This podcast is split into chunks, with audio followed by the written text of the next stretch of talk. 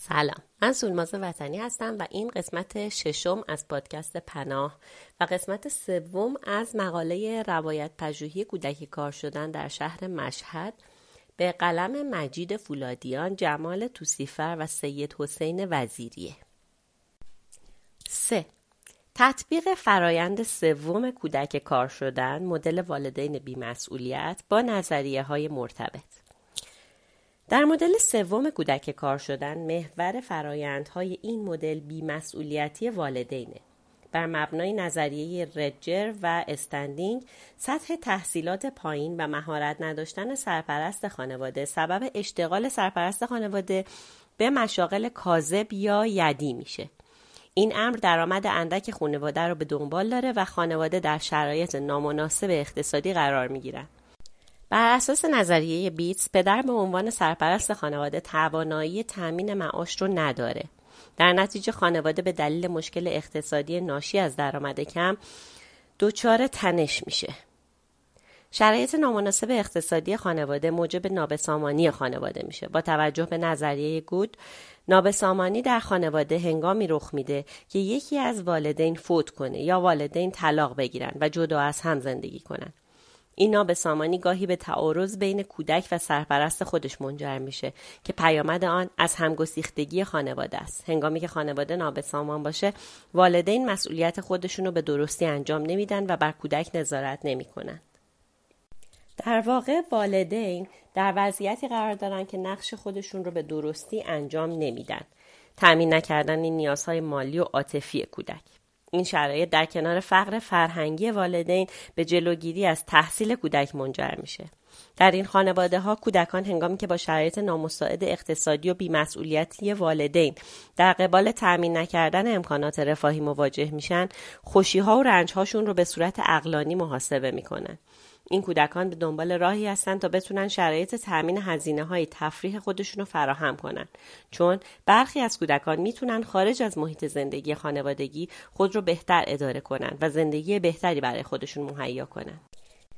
این کودکان علیرغم سختی ها و محرومیت های موجود در خیابان اغلب به دنبال ویژگی های مثبت خیابان یعنی راه حل برای رهایی از مشکلات خانوادگی میگردند. در واقع کودک میکوشه راه های کسب این تفریحات رو به دست بیاره. بنابراین از سایر کودکان کار تقلید می‌کنه و نوعی یادگیری الگویی رو برای خودش انتخاب می‌کنه. به عبارتی کودک سعی می‌کنه رفتاری مشابه سایر کودکان کار داشته باشه تا بتونه به همون پاداش های دست پیدا کنه که اونها هم کسب کردن. بنابراین کودک به روش سایر کودکان کار کار می‌کنه و پاداش می‌گیره. تحصیل نکردن این کودکان به عنوان عامل زمین ساز موجب میشه کودک راحتتر و بهتر به دنبال راه حلهایی برای رهایی از مشکلات باشه. یکی از این ویژگی های مثبت ارتباط با همسالان کاره که می‌تونه از طریق روش های پیشنهادی همسالان کار شیوه کار کردن خودش رو انتخاب کنه. بنابر نظر ساترلند کودکانی که خانواده های اونها دچار فقر اقتصادی دوستان و همسالان اونها کودک کارن یا در محله های فقرنشین و حاشیه شهر که حضور کودکان کار در اونجا قطعی زندگی می‌کنن در اثر معاشرت با اونها به احتمال زیاد کودک کار میشن. کار کردن کودکان رفتاری تبهکارانه تلقی نمیشه. اما با توجه به نظریه پیوند افتراقی کودک در اثر کنش متقابل با دوستانی که کار می‌کنن روش کار کردن در خیابون رو یاد می‌گیره. همچنین کودک به این دلیل کار می‌کنه که بازگشت به تجربه کار دستاوردهای بیشتر از مدرسه رفتن براش داره. بر اساس مبانی نظریه مبادله کودکان پس از مدتی کار کردن برای خود سود و منفعت کسب می‌کنن. بر این اساس کار خود را طبق همین میزان سود کسب شده ادامه میدن.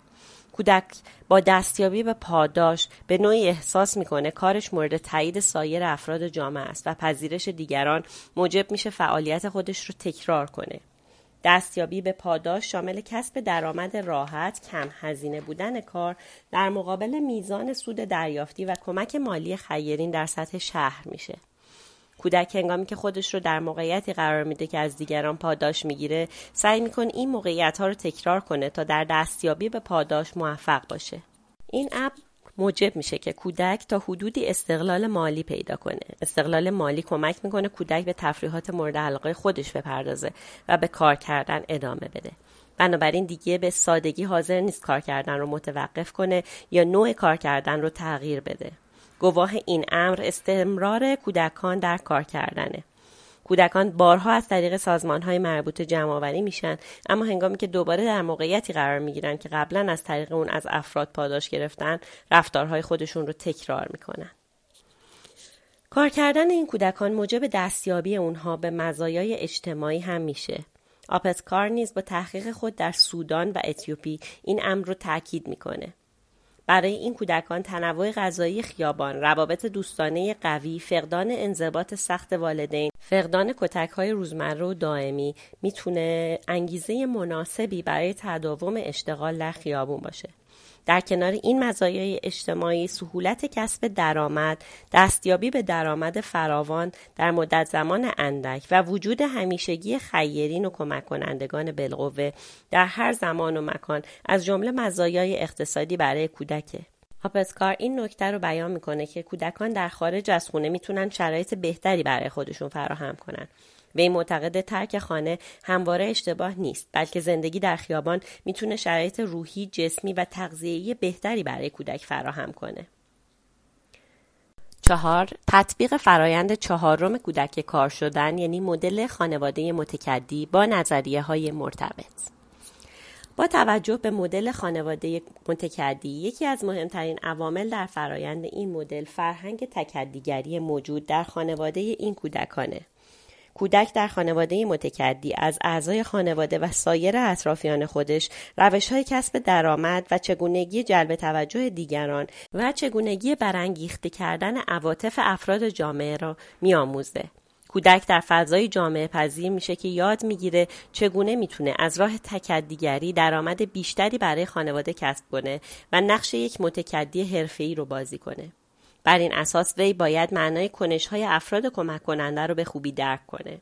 طبق نظریه یک کنش متقابل نمادین کودک باید معانی و علائم رو بیاموزه و با توسل به این آموخته ها رفتار خودش رو جهت بده.